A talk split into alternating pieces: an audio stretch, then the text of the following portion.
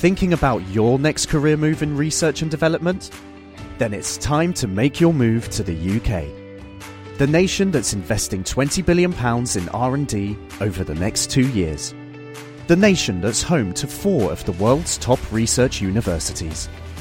The nation where great talent comes together. Visit gov.uk forward slash great talent to see how you can work, live, and move to the UK. You're listening to a podcast from 702 and Cape Talk. 702 and Cape Talk. The Naked Scientist. Okay, all of you, call us now. Chris is with us on 021 446 0567 011 883 0702. Chris, I can't wait to get into the story about antibiotics, but just very quickly to conclude the conversation I was having with my listeners earlier. We, um, we've been discussing our president, Jacob Zuma, who giggles uh, way too much, many think, in Parliament when he's being asked serious questions, he giggles. In interviews, when he's being asked serious questions, he giggles. And I read an article that says um, uh, that nervous laughter has been noted to occur in many psychological experiments. It talks about people laughing to conceal anxiety and, and, and nervousness. What do you say about that? Is there some, some study, some understanding of what laughter means at what we deem to be inappropriate times? I'm just kidding. Um, I think you've answered the question, Redi. You answered it better than I can. Um, I mean, the, the bottom line is people probably do this and giggle in order to detract from a problem that they don't want to talk about or to uh, draw people's attention away from an area that they think is sensitive, that, that they're worried about, or because, as you said, they have some kind of social anxiety or some other kind of anxiety around discussing the topic. I, I agree with you. Um, some people probably do it more than others. Mm-hmm. I suspect it's also something you can learn not to do. Yes. Because I remember that when I first started sort of making radio programs and things, I used to do and say a lot of stuff in a way that didn't turn into very good radio. And as I got more practiced and just had more experience and learned to be more relaxed about doing it, then you have more thinking time. Uh, and if you have more thinking time, then you can plan ahead in your own mind things you're going to say next much better. And so they come out right the first time round, not the tenth time round.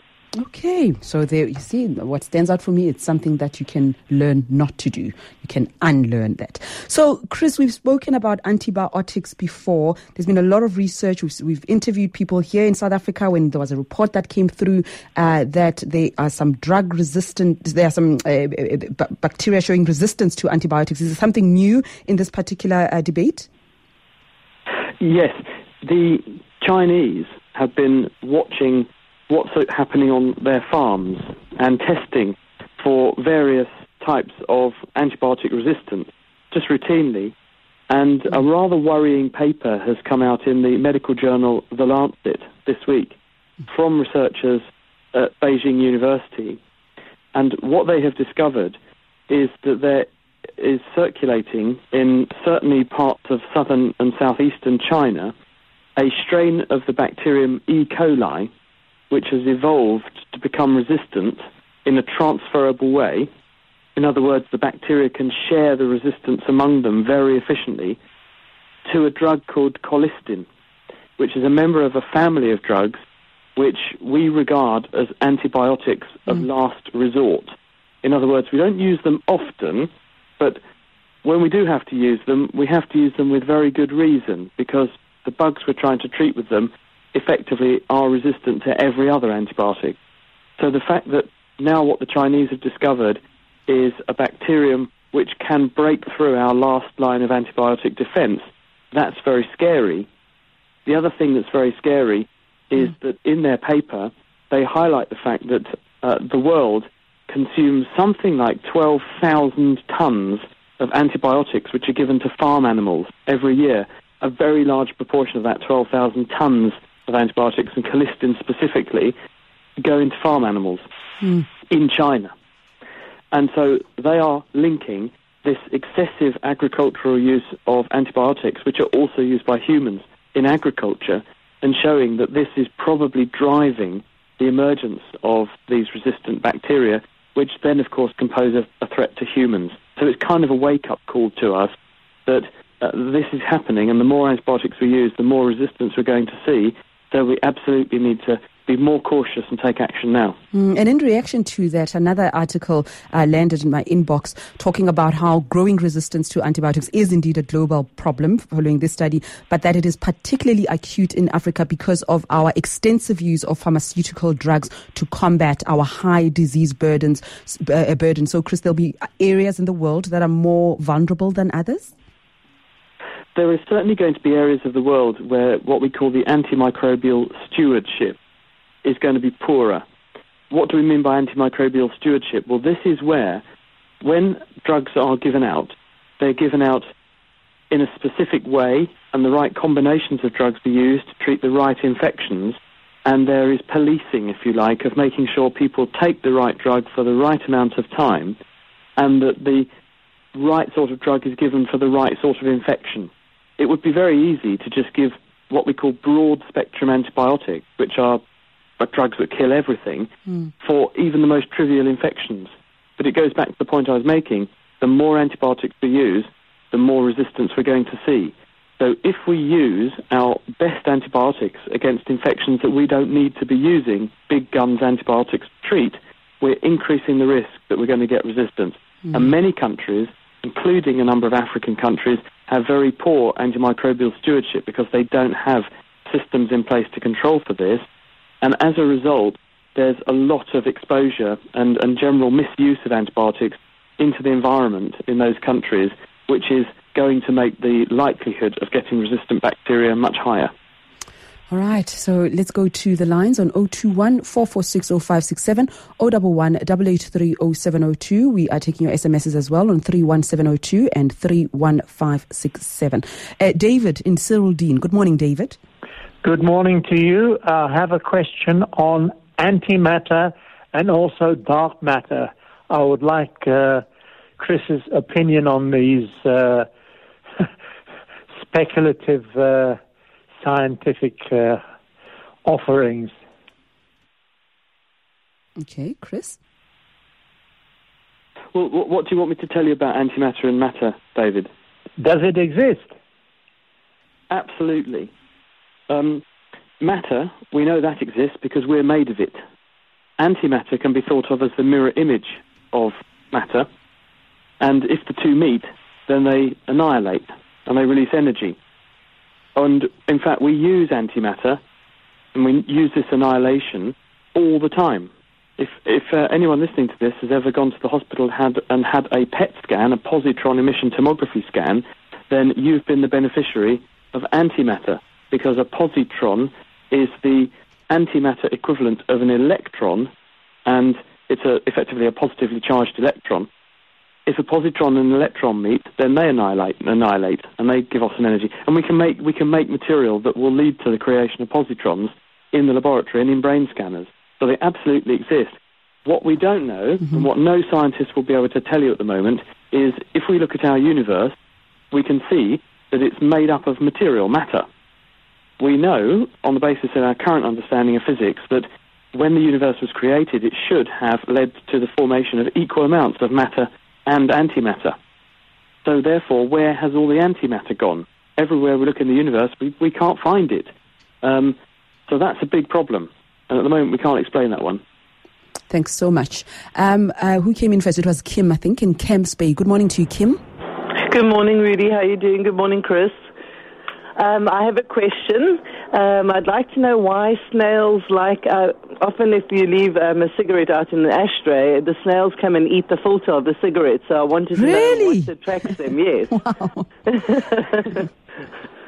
I didn't know that. Uh, that snails have a penchant. Is there any particular brand they go for, or um, no? I think it's just all of them. Yeah, independent. Any, any kind of cigarette. What about roll-ups? Do they like those? Um, I don't know about that. I just know that with the filter of a cigarette, um, yeah, often if I've left them in an ashtray, the snails will come and eat the whole um, yellow bit away. Wow. well, uh, snails and slugs are are pretty omnivorous actually. Although we associate them with eating plants, and yes, they do eat lots of leaves. If a slug or a snail finds a dead slug or a snail, it will eat it And frequently, if you if you wander around on the patio where I am and, and accidentally step step on one, especially at night, and you hear this crunching noise, and you know that you you stood on a snail, the next morning you will find a whole bunch of slugs and snails eating the remains of their of their brethren that you stood on. So they do have quite a, a varied palate.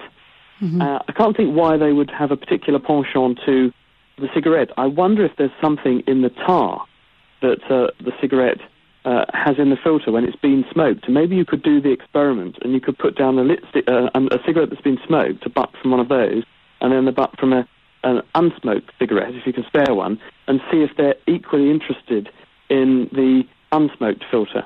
And it could be that some of the stuff that's been filtered out has particular chemicals in it to which the the, the slugs and snails have uh, an, a, a predilection to consume them because it, it might just be that, that they're looking for a carbon source and that they can detect that carbon source and they eat it because they think they're going to get something good out of it.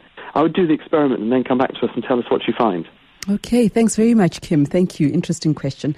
Uh, Thomas, oh, you wanted to take an ad break. Trevor, Rod, in uh, Rod, Trevor, uh, Gina in Muldersdrift. I see you coming to you in a moment. 702 and Cape Talk. The Naked Scientist. Right, and we're taking your calls on 021 446 0567 011 883 0702. Rod in Muizenberg. Good morning. Good morning. Sorry, is that for Rod? I didn't hear it. Yes, uh, it's for you, Rod. Thanks. Morning, Chris. Um, Chris, I have a, I have a 70-year-old uh, cast iron cistern in my home, and it's sort of below the water level. You have these rust sort of polyps growing and blisters. And in fact, I've got a, a polyp in my hand here which sort of has little rings on it. What what would cause that? I mean, it's quite amazing.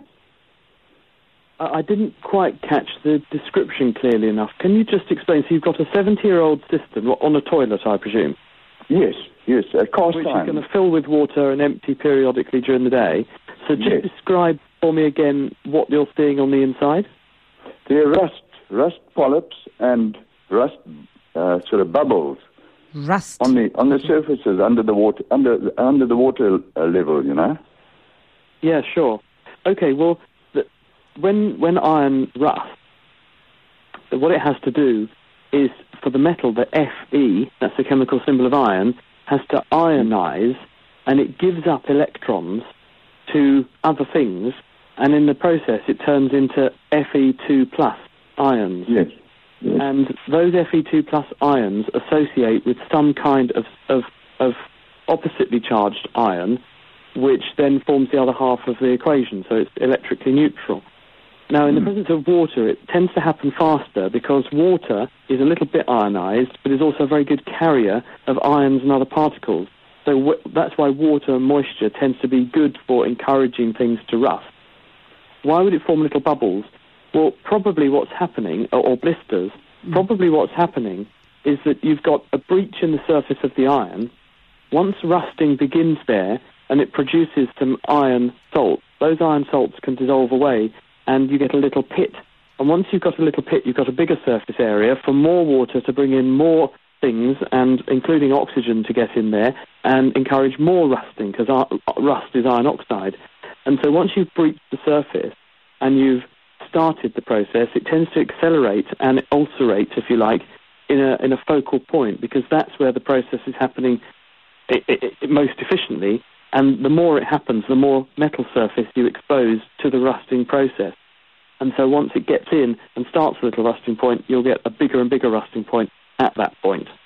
Okay. Um, I think that's probably the best I can do. But if you want to send me a picture of what you're seeing, Yes. um, to chris at nakedscientist.com or tweet it at nakedscientist, I'll also take a look for you and uh, perhaps even get a chemist to have a look as well. That should be interesting. I'm putting you back on hold, Rod, and my producers will then help you uh, with those email addresses, or you can send it to us and we pass it on to the Naked Scientist. Trevor in Sandton, good morning.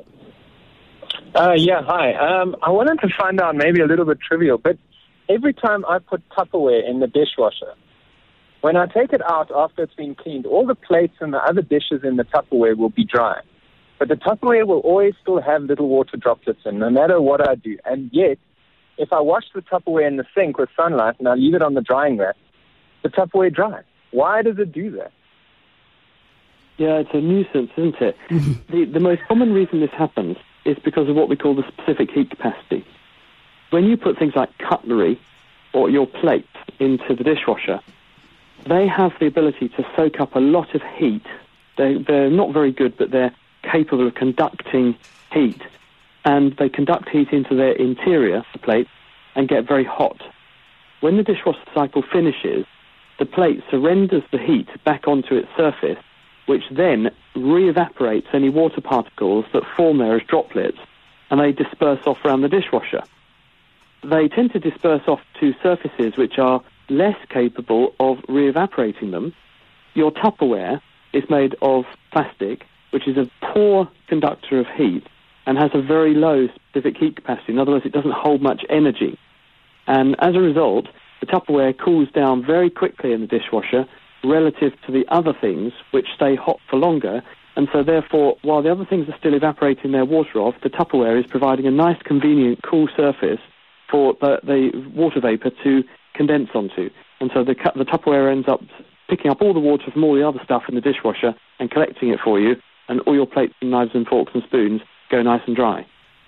On the dishwashing rack, because there's a whole room to share the water vapor with from the other stuff, then it doesn't preferentially condense on the Tupperware with that not uh, any longer being the coolest thing in the area for it to condense onto.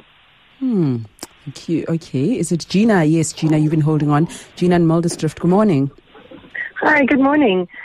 My question is about the cyanobacteria that are infecting all our water sources and whether antibiotics could be used to treat them on a large scale, treat the water, or whether there is anything else that can treat this infection in our water. Yes, cyanobacteria uh, are, are, so called because they, well, they, they are often blue-green algae. And in fact, they're some of the most primitive forms of life on Earth.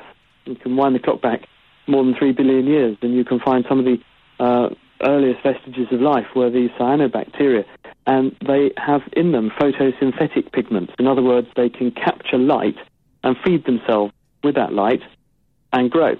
And they tend to grow on stagnant water or ponds or in water sources where there's a source of light and food.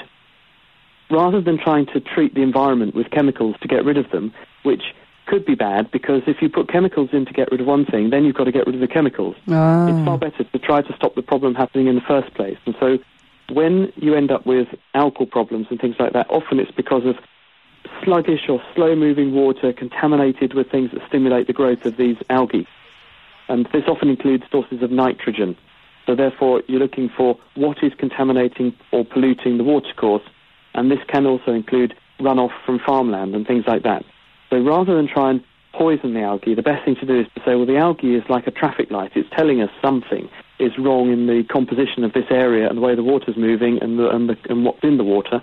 Let's ask, why has this happened and why mm. has it happened now, all of a sudden? And is there anything we can do, therefore, to keep the water cleaner, less polluted, and also moving more quickly? And that will help to disperse the algae and stop it building up because the algae are bad because they have various metabolic chemistry going on inside themselves that can make substances and secrete substances into the water, which can be bad for human health. Let's go to Costa in Killarney. Hi. Uh, yes, good morning. Uh, Chris, I hope I can articulate this to you uh, properly. I've got a problem with Einsteinian gravity and Newtonian gravity. Uh, the problem that I have is that uh, we understand gravity here on Earth, uh, you know, holding us on the planet. However, uh, Einsteinian gravity is, is, is explained differently in that there is no force between the bodies, but rather the warping of the space fabric that keeps large bodies uh, in space in attraction. So, how does that apply? I mean, is there a difference at all between the two? And also, at the same time, uh, you know, if you apply this gravity uh, in space that keeps the large bodies uh, you know, in, in points to the moon in its orbit around the, the, Earth and the Earth around the sun. How does it affect, for instance, Halley's Comet that leaves the solar system, and yet when it goes past the Oort cloud and the uh, Kuiper belt, it does come back when it's gone past the Oort cloud. How does that work? Well, gravity is a function of mass. Things which are absolutely massive have gravity. And gravity as Henry Cavendish, who was involved in doing some of these works and actually discovered the, how these gravitational forces and, and um, the, the, big constant g that, that, dictates how much gravity, uh, gravitational attraction there is between two objects. He discovered that. As he showed, something which is close to something else feels a force because of the mass of that thing, and the, and the force is proportional to how big or massive the thing is. Now that's true regardless of what sort of scale you look at, and the further away from the, the object, the weaker the effect of gravity will be, because the gravity field weakens the further away you go. Now Isaac Newton, obviously, all he had to work with was our own solar system, and so he looked at objects that he could study the effects on, and he came up with an explanation for gravity and a mathematical explanation for gravity, which on the scale we're dealing with, our cosmic neighborhood, small objects, relatively speaking, over smallish distances, work fine. But when you extrapolate that to the big scale or the very, very tiny scale, then something goes a bit wrong. And this is where Einstein came along and said, well, actually, look, when we, when we look on different scales, you get different manifestations and different effects. Mm-hmm. And this is, for example, the phenomenon of gravitational lensing. And this is where if you've got something very massive, then it can change the course of light, which is coming from, say, a star behind a big black hole in front of the star. The light appears to have travelled on a curved course around the black hole. Light travels in straight lines, it doesn't go around bends. So therefore something was distorting the way that light travelled. And Einstein reconciled that and said, well, the way in which we can explain this is rather than thinking that something big has some gravity and something else has some gravity and the two just pull on each other, mm. what we can think is that the gravity is that mass in an object deforms the fabric of space. You can think of it like a trampoline surface in two dimensions. The gravity, the mass, deforms the surface of the trampoline and makes a well, and you therefore have objects wanting to roll into that well on the trampoline surface towards each other. If you think about what happens with his observations of light, therefore, the light comes through space and it sees a dip or a well in space caused by something with a lot of gravity, i.e., a big black hole, mm-hmm. then the light will actually describe a curved source as it goes around the margins of that dip in the surface of the trampoline. And so we don't think anything's fundamentally different. It's just how we actually mm-hmm. describe mm-hmm. it and, and make it work on the grand scale. Because Newtonian physics works very well on our scale, but when extrapolated to black holes and stars and huge distances, there were some problems which Einstein helped to explain. Thank you so much, Chris. We'll leave it there. Thank you so much. We'll speak next week again. Cheers, Rudy. Bye-bye. Bye. Thinking about your next career move in research and development? Then it's time to make your move to the UK. The nation that's investing 20 billion pounds in R&D over the next 2 years. The nation that's home to 4 of the world's top research universities the nation where great talent comes together. Visit gov.uk forward slash great talent to see how you can work, live, and move to the UK.